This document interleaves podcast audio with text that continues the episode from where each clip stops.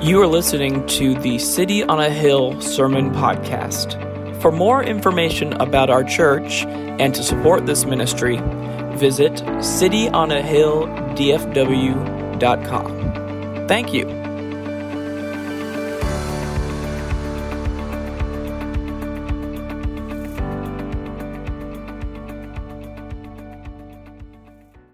All right, well, good morning.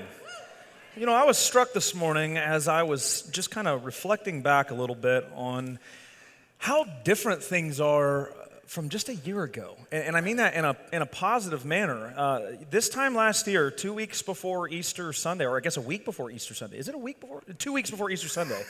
we better- had. you better figure it out. Yeah, we had. Uh, we had, le- we had less people in our combined services than we did in first service alone. Lord has really been faithful to City on a Hill, and there's so many new faces here, and, I'm so I'm, I'm so happy about that. I'm so anxious to meet so many of you.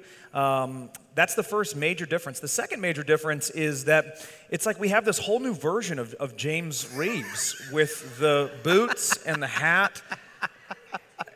Okay, with that lead in, I got to tell you the story. I got these boots yesterday. Look at these, they're Python, $500 boots. I got them for 179 bucks. Yep, Okay? that's a steal. Now, the reason I quit wearing Western stuff many years ago is I had a very expensive pair of boots, and I'd had them for years, and I wore them out, and I wasn't about to spend the money to, you know, get what, you know, the expensive ones, but I was too spoiled to wear cheap ones, and so I just quit wearing Western stuff 30 something years ago.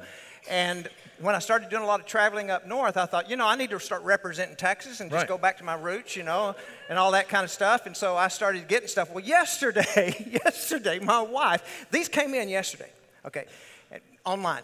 My wife said, Do you have a girlfriend or something? And I said, Well, no. What are you thinking about? And she said, Well, in 43 years of knowing you, I've never known you to care about what you look like or what you wore. And all of a sudden, and I said, Well, I'm having to re wardrobe. I mean, all my Western stuff is gone. And then I thought, Well, I'm kind of excited. She thinks I have enough energy for a girlfriend. At 68. I mean, wow. So I was feeling pretty good about myself. She goes, he's dressing up, and I know it's not for me. So, If you know Laura Reeves, this is So not then- Laura then- Reeves. and then, yeah, this is not my wife's look that she would choose for me. No. Uh, and then I thought, well, I guess I better make a public announcement because other people might be thinking the same thing. I don't have a girlfriend, okay? I don't have time for one. And, uh, you know, uh, so anyway, That's, that's, that's good news. That is, uh, that is good news. I guess in these days and times where so many pastors are having girlfriends, Man. you know, you want to be Exactly. sure. Uh, I'm, I'm telling you the truth. No girlfriend. Well, welcome in. Glad that you guys are here. If you're a guest, you're probably wondering, what have I done? Coming where here to this place. We are glad that you have made it. Uh, and as I said a moment ago, if you have any questions during this message or things that just stand out to you, uh, come up and ask them afterwards. I'd love to meet you. I'd love to, to be able to uh, just get a chance to speak with you for a moment. Uh, this morning, we are continuing in our verse by verse study through the book of Nehemiah. We have titled this series Under the Influence, and there's a reason for that. Usually, when, uh, when, when churches go through studies on the book of Nehemiah, it's usually couched in the framework of leadership. And, and that terminology, I think, freaks a lot of people out because they hear the term leader and they think, well, that's, that's not me.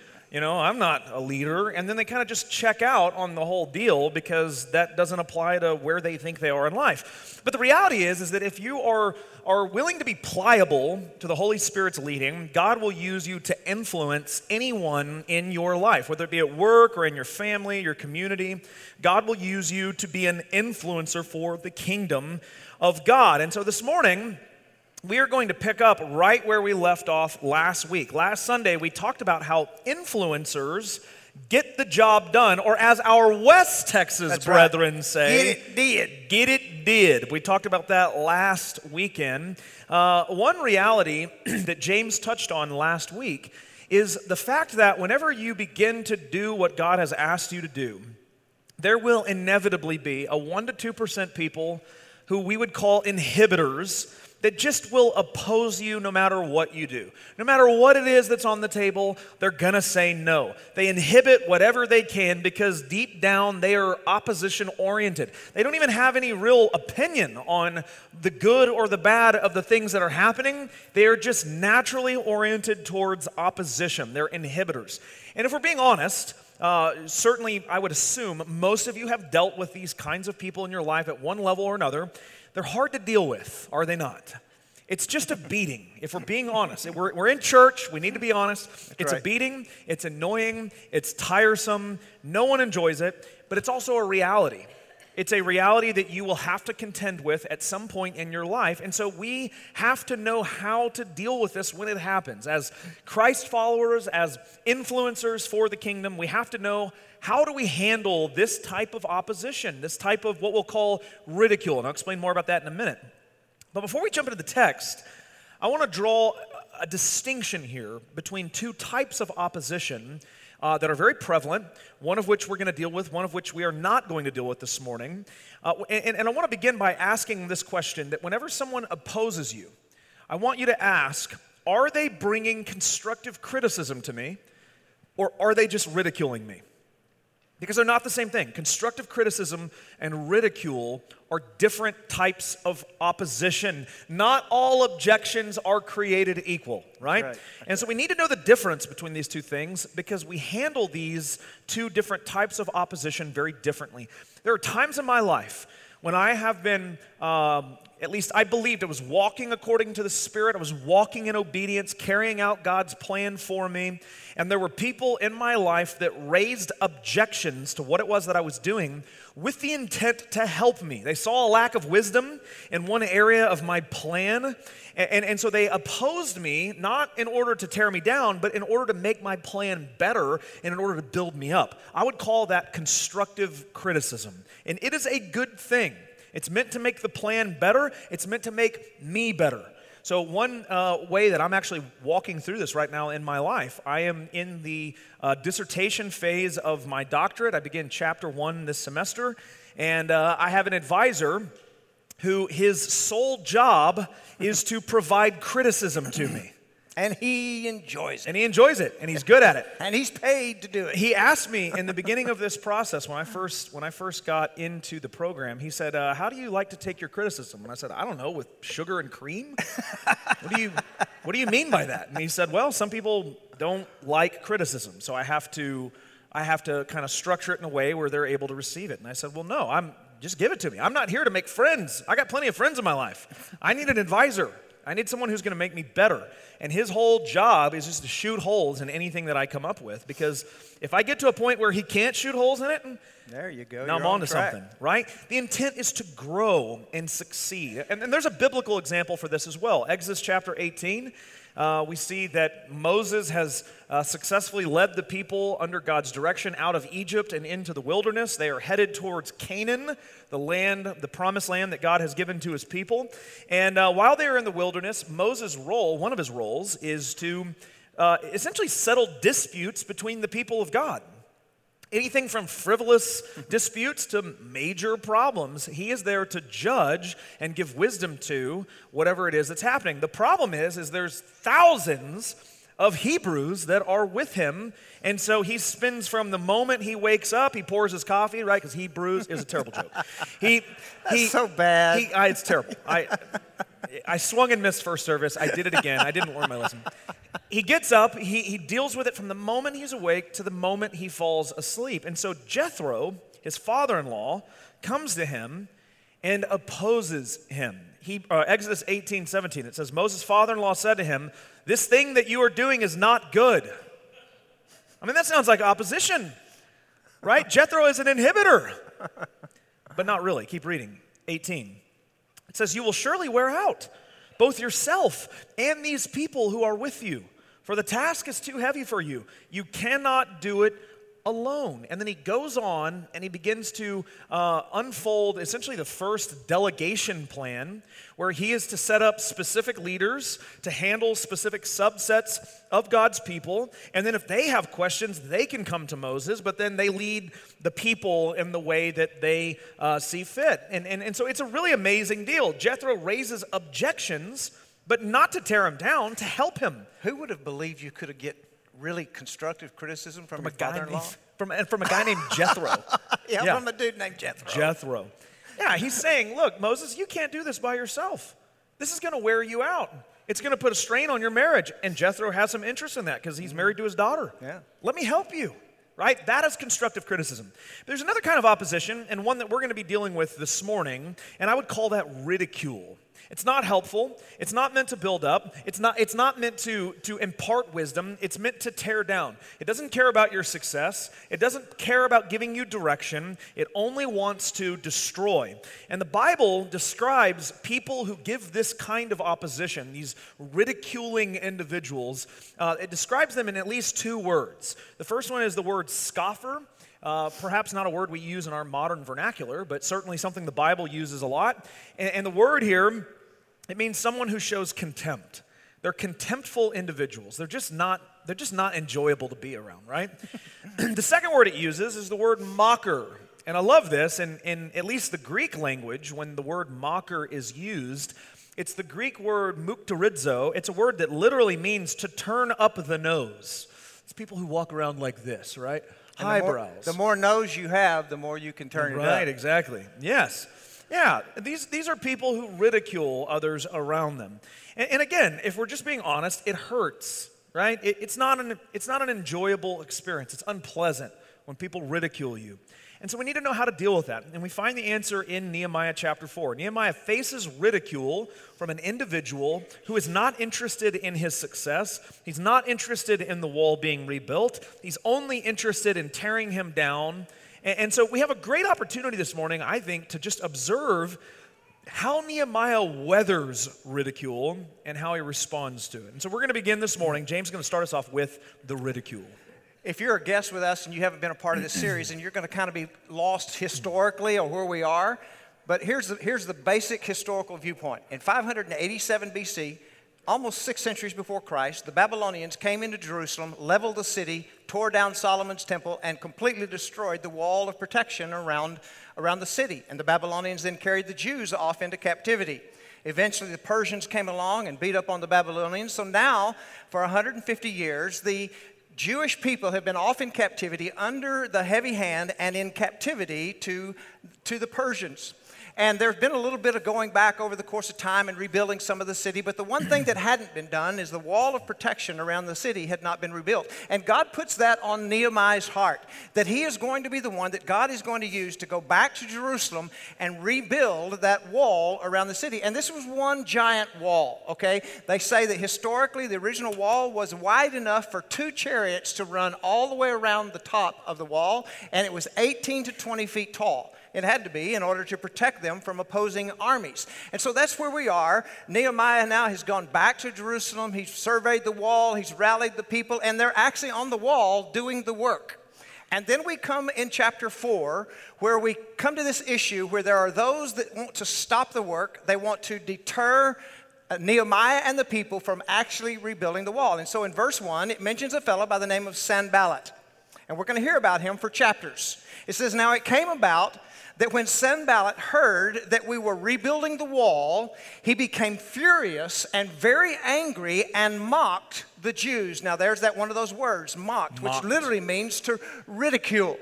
You go, well, who is this guy Sanballat?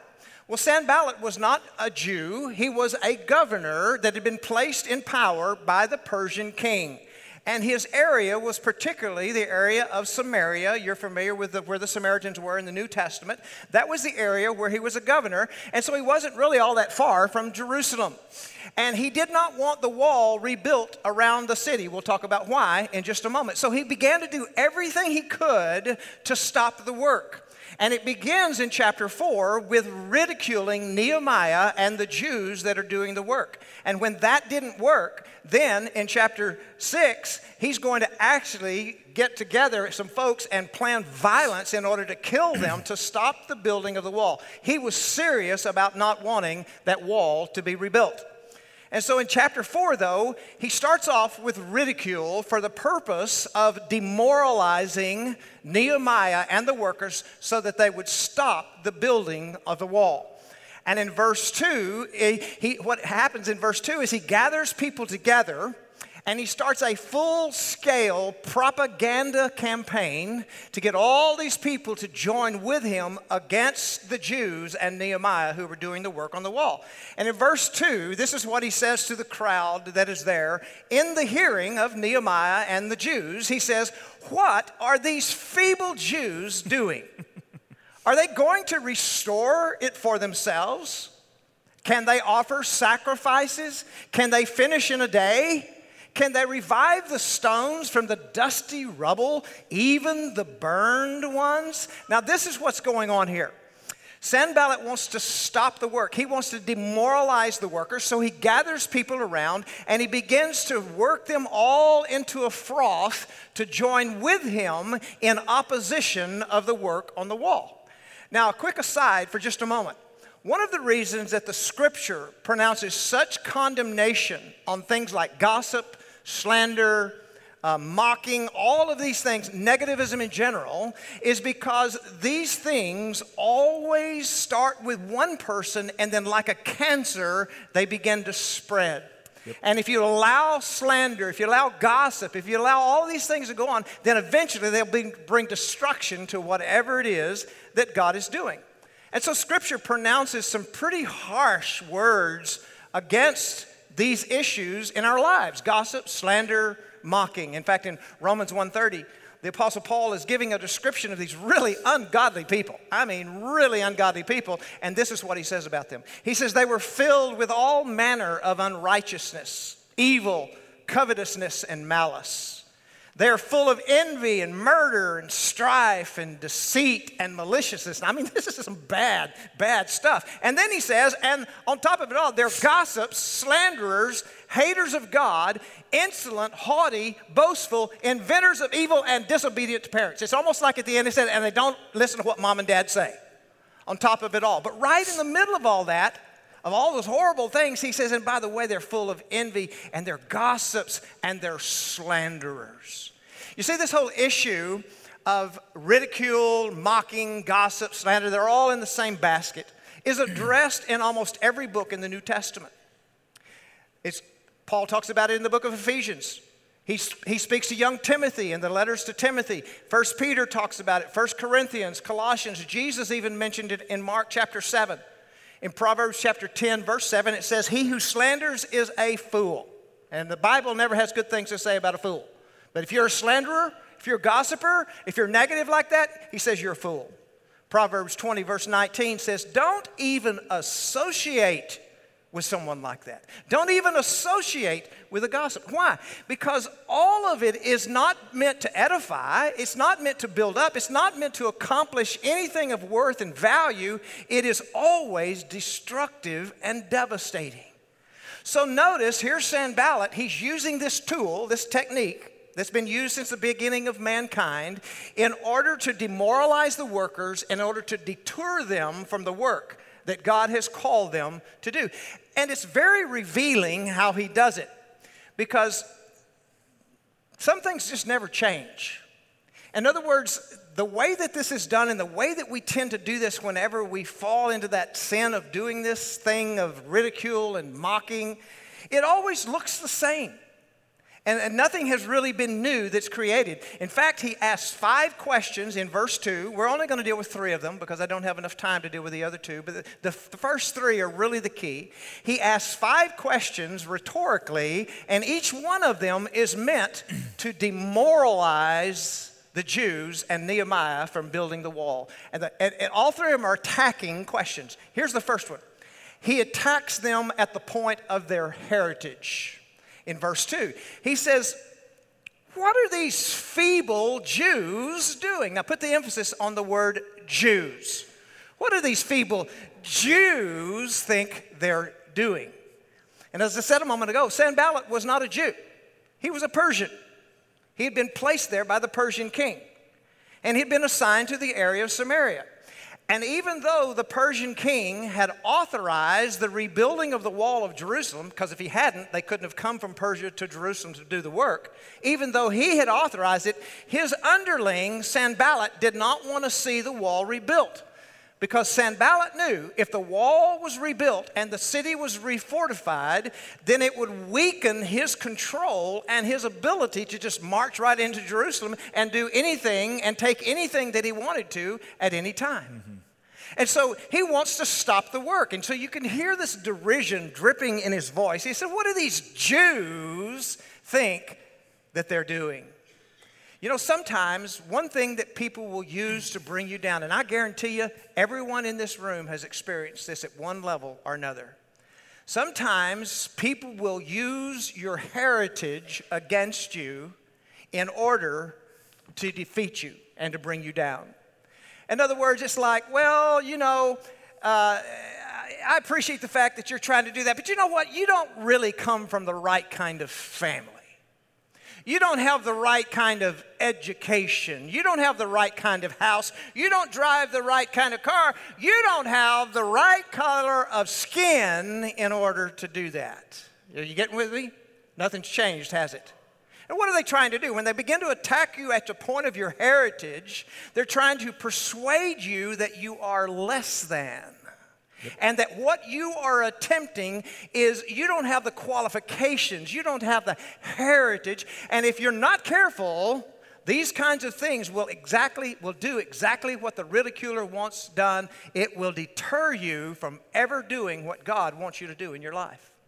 I remember in 1990, the Tennessee Volunteers football team were playing the Arkansas Razorbacks in the Cotton Bowl in Dallas. Now, what is that, 37? 32. 32 years ago. Okay.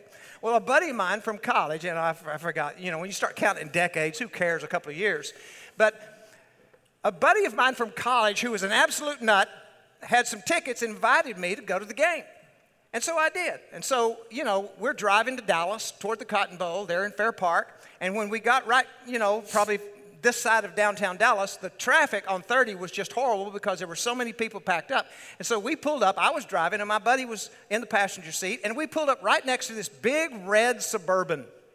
It was red, so that ought to chew you off who they were rooting for, right? But they really wanted you to know because they had decals of, of Razorbacks all over the suburban. And so we intelligently deduced that these are Arkansas Razorback fans. And the guy's driving his Suburban, he's got his arm out like this, and my buddy starts rolling down his window. And oh my gosh, what is he gonna do? He's gonna get us in trouble. We're gonna be in a fist fight before this is over with. They're gonna come arrest me, and I'm gonna have to explain to the church Sunday morning why I spent the weekend in jail. And sure enough, he did. It was Ken Ingram, by the way, Ralph, and some of you people that remember Ingram, you know, you okay. He he rolled down the window, and this dude is right there, and he says, Ken says, Your mama's a pig. And without missing a step, the guy says, You ain't wrong, sir. and I immediately, with relief, went, oh. man, I'm not going to have to go to jail. I mean, he had a good sense of humor about it. Now, that kind of ridicule was actually to him was a compliment, I guess, if you're from Arkansas. but it was, it was all meant to be good natured. But that was not Sanballat's purpose. Sanballat was saying the things about them and calling them Jews with this dripping derision in order to demoralize them. And I'll guarantee you, all of us here in this room, most of us here in this room, we've got some tapes that are going around in our heads, oftentimes that they start early in childhood about who we are, right? Because of experiences we've had, or way that we've been treated, or, or the family we're born into. And those tapes, you know, go around, and then somebody comes along and says, Your mama's a pig.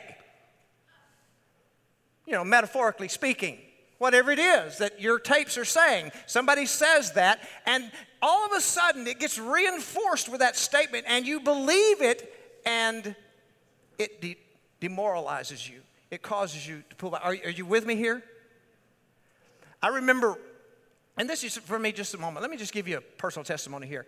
I remember when I pulled onto the Baylor campus, Baylor University, I started in a college where if you could get the loans and get the grants, and we were poor, so I could get grants and I could get the loans, and you could work to make a difference. You could go to school there. They didn't care if you just had a high school diploma. And that's about all I had because I dropped out of high school twice.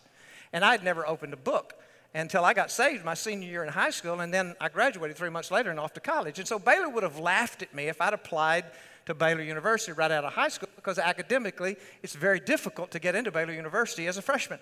So I went to this other little school and I was majoring in Bible and, and uh, uh, you know, I got my grades up. And when I was a junior, I transferred to Baylor. And the day I pulled onto the Baylor campus, I knew I was out of place. Mm. This is what my brain was telling me. This is what that tape was telling me. Now, no one was really saying it. No one was saying, Who are you? You don't belong at Baylor. They didn't say that because they didn't know me yet. right. Some of them, after they got to know me, thought, What are you doing at Baylor? But I was thinking it because those tapes and, and, and everything around me, everything in the atmosphere was saying to me what Sanballat was saying to the Jews You're just Jews.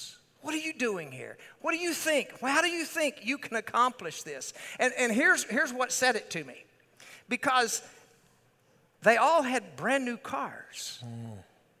They came in as freshmen, and mom and daddy had bought them all a brand new car for graduation. And I pulled up in my old beat up VW Volkswagen Beetle, and immediately I went, I don't know that I fit in here, okay?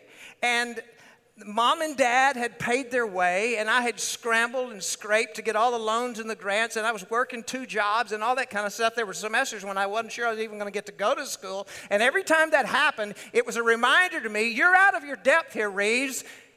You don't belong here. And though nobody was saying it, all of the situation was saying it to me, and it was reinforcing that tape in me. As a matter of fact, I was a Bible major because I wanted to go into ministry. And so when I went to Baylor as a Bible major, we were required to take four semesters of New Testament Greek. And I was so afraid that I couldn't pass Greek. I was so afraid that I would fail Greek. I had put it off until my junior year when I only had four semesters left. And out of desperation, I had to take Greek. And it was, it was just kind of this idea of you're just not good enough to be here and you really can't do it. Even though I had proved myself academically already somewhat by that time, I was scared to death of Greek. And when I got into Greek, I made an A in Greek and I changed my major to Greek after the first semester. But these tapes were still going. Are you getting what I'm saying here? If I had listened to those tapes, if I'd listened to the Sanballats in my life, I never would have done any of those things. And so, oftentimes, what happens is we allow these attacks upon our heritage to divert us away from what God wants us to do. I applied to law school and went to law school simply because of that tape that was in my head. Even though I was a Dean's List student when I graduated from Baylor, I still didn't believe I had academic ability. And so I had to prove it to myself by getting accepted into law school. And the Lord kicked my butt the whole time because that wasn't where I belonged. Are you, are, you, are, you, are you tracking with this, folks? Do any of you have these things that are going on in your head? See, ridicule hasn't changed in thousands of years. Sanballat knew he could attack their heritage because they were an enslaved people and maybe deter them. I wonder how many of you feel that way. I don't belong here when you come to church. You know, like that, that's, that's the question I wonder. Is like, and, and it's sadly often proven out in other churches. You come in, you feel like an outsider because in a lot of ways you really are. And, uh, and I hope that you don't experience that, and I hope that you hear from me. Uh, you are, the, the, the messier your background, the more welcome you're here because you're with your people now. Yep. We all have messy backgrounds. And I know I don't look like it. it may be hard to believe. It, I'm sure it's very, but get to know me and you'll figure out this guy hadn't got nothing going for him. Okay? he got nothing going for him. So the second thing he attacks is their competence. Notice it's not that they're just Jews, he says they're feeble Jews. In other words, they're incapable. They have no capacity to pull this thing off. And actually, it would have been real easy for them to believe this. Because for almost 150 years, Since 587 BC, they had been captives. The city of Jerusalem had been lying in ruins, and they were captives first to the Babylonians and then to the, to the, Persians. So, for 150 years, the Jewish people had not been able to own anything. Everything was just given to them, just the bare necessities of life as captives in Persia. They could do nothing without having permission from their captors. And so, generational, generation after generation, it would have been very easy for them to have adopted this idea that this project of rebuilding this thing and restoring the city is just so far beyond us. And so, Sanballat says, Who are these feeble Jews? What do they think they're doing? And then Tobiah, his kind of wingman in chapter 6 or verse 6 says, he gets into the act. And I love it. You know, Sanballat gets it started, then little Tobiah, he gets in, he says, Yeah, if even a little fox gets up on their wall, he's going to break it down. Read it. He says it exactly. I just quoted it. Sanballat is gotten it started now. Tobiah's joining in, and they're just going to get everyone. You see, the idea is you aren't capable, you will fail. And so ridiculers come along in order to deter you, in order to demoralize you. And if they'll attack your heritage, and then they'll attack your capacity to even do what it is that you're attempting to do. And then thirdly, he attacks their faith. In verse 3, he says, Can they offer sacrifices and build it in a day? Now, understand this, folks. By this time, the temple had already been reconstructed to some extent, enough to where they were able to begin the process of worship there, uh, of offering sacrifices, of reading of the scripture uh, from, the, from the temple steps. But, but really, everything was just, everything was really kind of at this particular point just kind of in shambles. And, and the idea here is that Sanballat is saying, Do you think you can offer sacrifices to your God and that He's going to do this for you? That He's going to enable you, that He's going to empower you to rebuild this wall? Now, given the circumstances, this could have been very powerful for these people. Because in every one of their minds, for generations of generations in captivity, don't you think the question was reverberating in their minds and even spoken at times? Where was God when the Babylonians came and destroyed our city in 586? If God cared about his people, why would he allow that? Where was God when our temple was destroyed and the wall was destroyed and we were carried away and our ancestors were carried away into captivity? Where was God? Mm.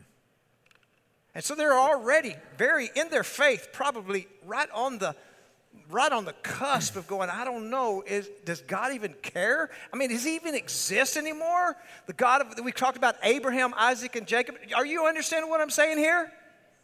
I mean, the, this was a seedbed for them to begin to question their faith. And so he says, Oh, offer your little petty sacrifices. Your God could care less about who you are and what you're doing. Now, folks, this is a prime tactic in our culture today to try to deter us from the gospel, to try to deter us from walking in faith and obedience to the Lord Jesus Christ. Our culture is now in what is called a postmodern culture. I'm not going to give you a philosophical uh, dissertation here about Uh, modernism and postmodernism, but postmodernism, all scholars agree, is where we are as a culture. And the key thing about postmodernism and its ideology is that postmodernism denies the existence of objective truth that there is no such thing as objective truth, that all truth is subjective. In other words, it's just your truth, and then I've got my truth, and truth is what each one of us decides is right for ourselves. Because you see, truth in itself does not stand outside of us, there is no objective truth. Well, our faith in Jesus Christ is based upon the existence of objective truth, is it not? Jesus said, I am the way, the truth, and the life. Jesus was saying, truth is embedded embedded in me, is embodied in me. And so everything I say is true. Yet we live in a culture that says, no, there is no such thing as objective truth. That's just your truth that you've created, and I have another truth over here that I have created. Hmm. So our, our understanding of truth in our culture is constantly under attack. And there are a whole lot of casualties that are happening. How many of you heard the term deconstructing faith? okay, if you haven't heard it, keep your ears up, you're going to hear it. I was I was teaching at a conference, a men's conference in Baltimore last fall, and a young man that I spent some time with said to me across that table, he said, I'm in the process of deconstructing my faith. And I thank God that I understood what he meant because we were able to have about a two or three hour discussion after that. This, is, this has become very popular. Let me give you a definition of deconstruction. It's deconstructing is when is taking apart an idea, a belief, or a system separating into its smaller components so that you can examine each one of the components of that and determine whether it is something you need to hold on to based upon its foundation, based upon its truthfulness, based upon its usefulness, based upon whether it's making an impact. And so, those who say they're deconstructing the Christian faith typically mean, if they're using the term correctly, that they're looking at all of the things that are part of the Christian faith and they're deciding that's not working, so that's not going to be a part of my faith. Mm. And that doesn't have really any foundation to it, so I'm going to get rid of that. And then at the end of that process, then they reconstruct what they now call their Christian faith. And so deconstruction actually comes in three parts. First of all, it starts with construction. You have to come to Christ and you're constructing a biblical faith by studying, by understanding. And then, because of, well, you begin to wonder, well, why isn't God doing this? And why isn't God doing that? You become disillusioned. So you start deconstructing your faith. And at the end, you put away all of that stuff. And then you hold on to just this handful of things. And now you have reconstructed your Christian faith. But what you've done is you don't really have the Christian faith because it's not based upon the objective truth of who Jesus is. It's just based upon a truth that you've decided you want. Let me, let me, if I could interject for a moment. I think that. Well, you certainly can. You're the senior pastor. The, I just uh, work for you. That's right. the, the whole concept of deconstruction usually rises out of pain. It's usually harm, trauma, pain, some kind of disappointment. experience, disappointment, where, and it usually involves someone in church leadership or some experience in the church where it leaves the person wondering, how can both my faith be true and this thing also have happened? Right? And it creates this sort of crisis of conscience where then this process takes place. And, and the problem, the, the church is so complicit in this. I, I think we have to own that. That in, in two ways. One, in order to reconstruct your faith, in order to really deconstruct and reconstruct appropriately, determine the foundation or truthfulness of something, you have to know truth. you have to know foundation. And the church has, by and large, done a pretty crappy job of equipping people to know the truth and the foundations of Scripture. So, what happens is, painful experience, I go to deconstruct this thing in my life, and I'm trying to weigh it or measure it against truth, but I haven't really been equipped with truth, so I am off the mark to begin with. Mm. You need a contractor at that point to come in and help you know how all of this works. And people usually don't do that. They try to go at it on their own. So it's, it, the, the reconstruction becomes a DIY project gone bad, right? But secondly, I, we're, we're, complicit in it because in those painful moments, the church has not done a good job of calling out the sin and the problem of those experiences. Right now, probably at the forefront of all of this is the sexual, the endemic sexual abuse of women in the church today. And, and so what happens is a woman experiences this, either in her home or to someone connected in the church. She goes to the church to finally cry out after usually years and years of holding it in, and it's handled either poorly or it's not handled at all. Mm-hmm.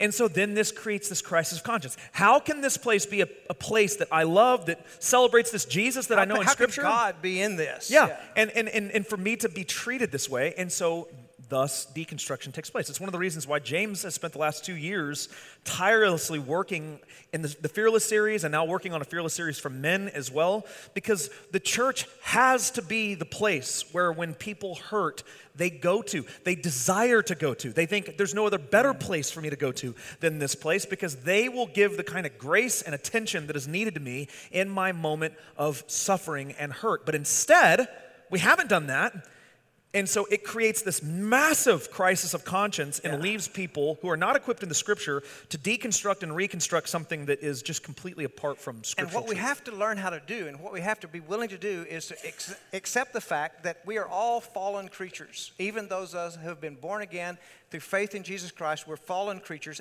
And to separate in our heart and our mind who God is and who, the, who Jesus is and what the truth of our faith is separate that from the things that sometimes people do who call themselves people of the faith that are ungodly. Yeah. And so, what often happens is because of that trauma, because of that pain, then they will bring the two together and say, Well, then I just need to deconstruct my whole Christian faith rather, rather than saying, No, the faith is true. I need to confront the error. Yeah. I need to confront the fact that this was not handled. I need to confront the sin rather than deconstructing my faith. Yeah, because And- the, the reality is, is when they experience that and they think this isn't compatible with, with scriptural Christianity, they're not wrong. right. It is It isn't compatible. And not. it needs to be confronted. Absolutely. And that's why a lot of people are getting their panties all in a wad because I'm calling pastors to repentance all over the nation.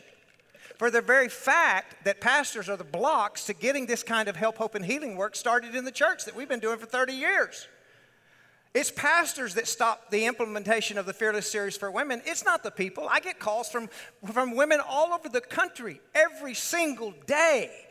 They've taken it to their pastor, and their pastor's in the way. And so that is a disconnect for people, but don't let it lead you to deconstructing faith. Let it lead you to confront sin, Yeah. but do not abandon your faith. Hmm.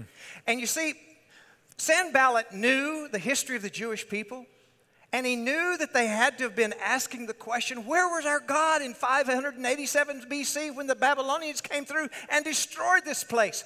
Where has our God been for the last 150 years while we were living in bondage? Where is our God? And so for Sanballat to go, what? You think you're going to offer sacrifices to your God and it's going to make a difference? He could care less. And they were prime targets Yep. for the deconstruction and the demoralization of their hearts and their faith to give up the work. And here's how it happens.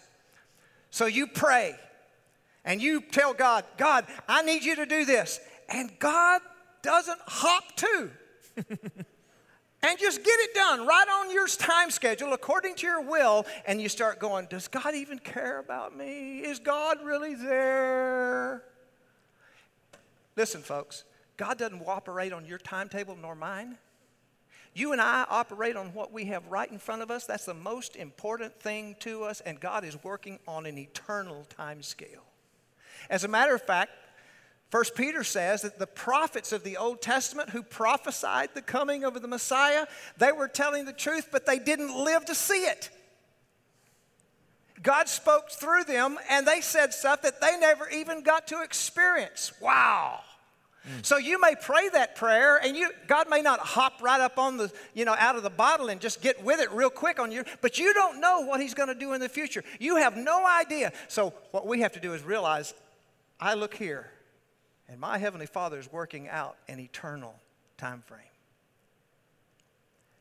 Derek, bring us home and talk about how to respond to it. How do we respond to ridicule? There's two ways, at least, you can respond. I mean, I guess there's probably more, but at least two general ways you can respond. And the first one is certainly our favorite we can retaliate.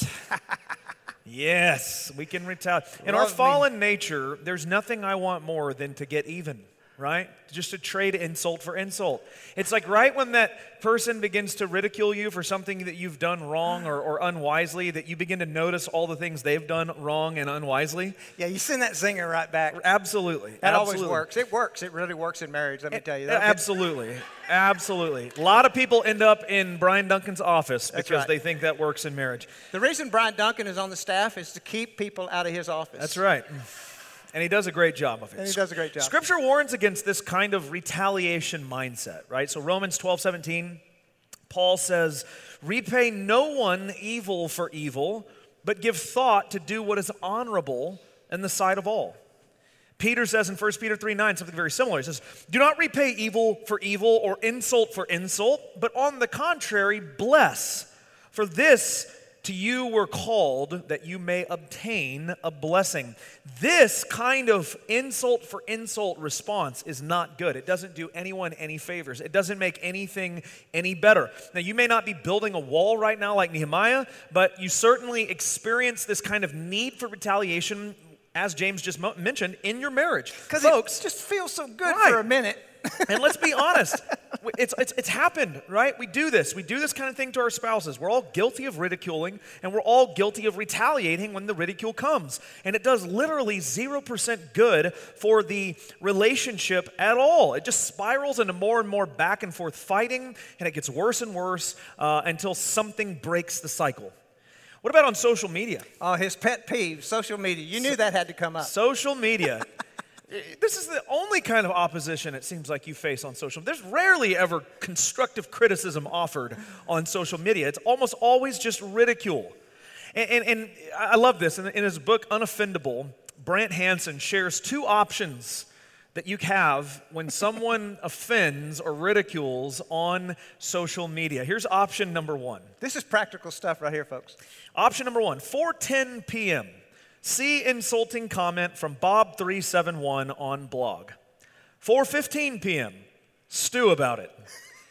4:20 p.m. Craft amazingly thorough, literate, snarky reply to set Bob371 straight. 4:30 p.m. Hit submit and walk away from the computer, drop the mic style, all smug and cool. 4:40 p.m. Return to the computer to delete my smug reply. 4:41 uh, p.m. See that someone has already replied to my smug reply. 4:42 p.m. Delete my reply anyway, but write another one. 5:30 p.m. Eat dinner with my family, but distractedly because I'm bugged by the comments on my blog. 5:45 p.m. Decide it doesn't matter what people say. I was right. 5:50 p.m. See another blood-boiling response from the big jerk formerly known as Bob 371. 5:52 p.m. Decide to write something sort of nice but still, you know, making my point. 5:55 p.m. See new comment. Someone else whom I respect thinks I was being a jerk in my original comment. Respond to that person via email to apologize, but not really, because the jerk formerly known as Bob371 is a bigger jerk.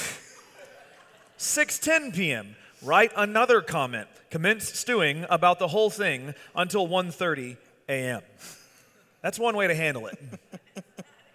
Here's option 2. 4:10 p.m. See insulting comment from Bob371 on blog. 4:15 p.m. Thank him for it. Point out what I appreciate about it. If I want to continue the conversation, fine. But otherwise, it doesn't matter. 4:20 p.m. Go play Madden NFL with my daughter, get beat 75 to nothing, eat dinner with my family and laugh about stuff. That's a much better way. Yeah. right? Option 1 is all about retaliating. Option 2 is really the second way we can respond and that is by releasing right? Re- releasing someone from the offense. This is the second way of responding, and certainly the better way of responding. You, you consider if what the person is saying is true, whether there is insult or not, evaluate it, see if there's anything true, take what is true and apply it, and then release the person from their offense and move on. But it's hard, isn't it? it's very hard. I love Paul David Tripp's words about this. Paul David Tripp's a Christian counselor, uh, theologian. Uh, and he talks about why we get upset at these kinds of things. He says, Why do any of us get upset or tense when confronted? Why do any of us activate our inner lawyer and rise to our own defense? Why do any of us turn the tables and remind the other person that we are not the only sinner in the room? Why do we argue about the facts or dispute the person's interpretation? We do all of these things because we are convinced in our hearts that we are more righteous than how we are being portrayed in the moment of confrontation. That is a key phrase right there. I am convinced I'm more righteous than what I'm being given credit for. Dang it. I'm a better person I'm a better that. person than that. Proud people don't welcome rebuke, confrontation, question, criticism, or accountability because they don't feel the need for it.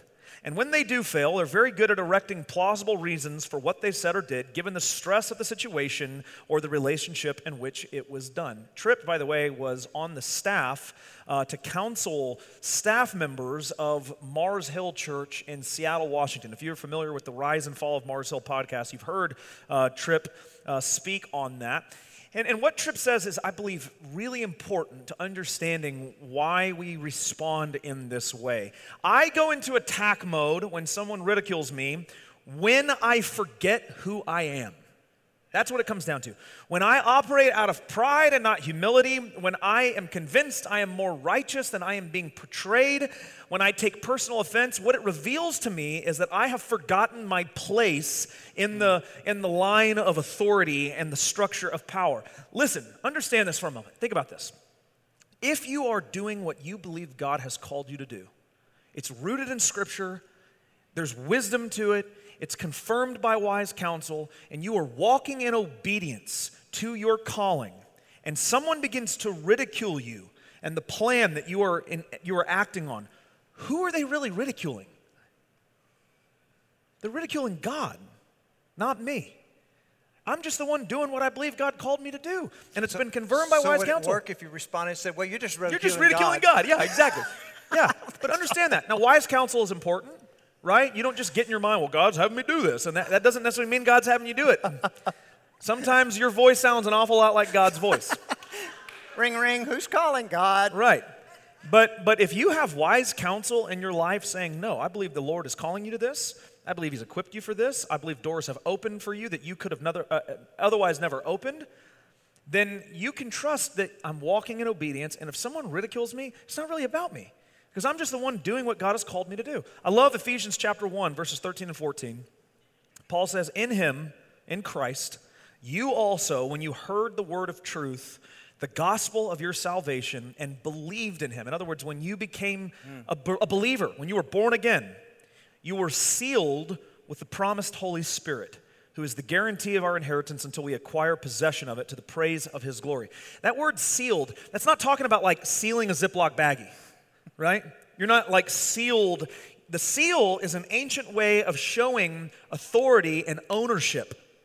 A king would have a seal on his ring that he would then seal messages that he was sending to other kings. And an ambassador would take that message, and if that seal was intact, the person reading it knew this comes from the king, it hasn't been tampered with.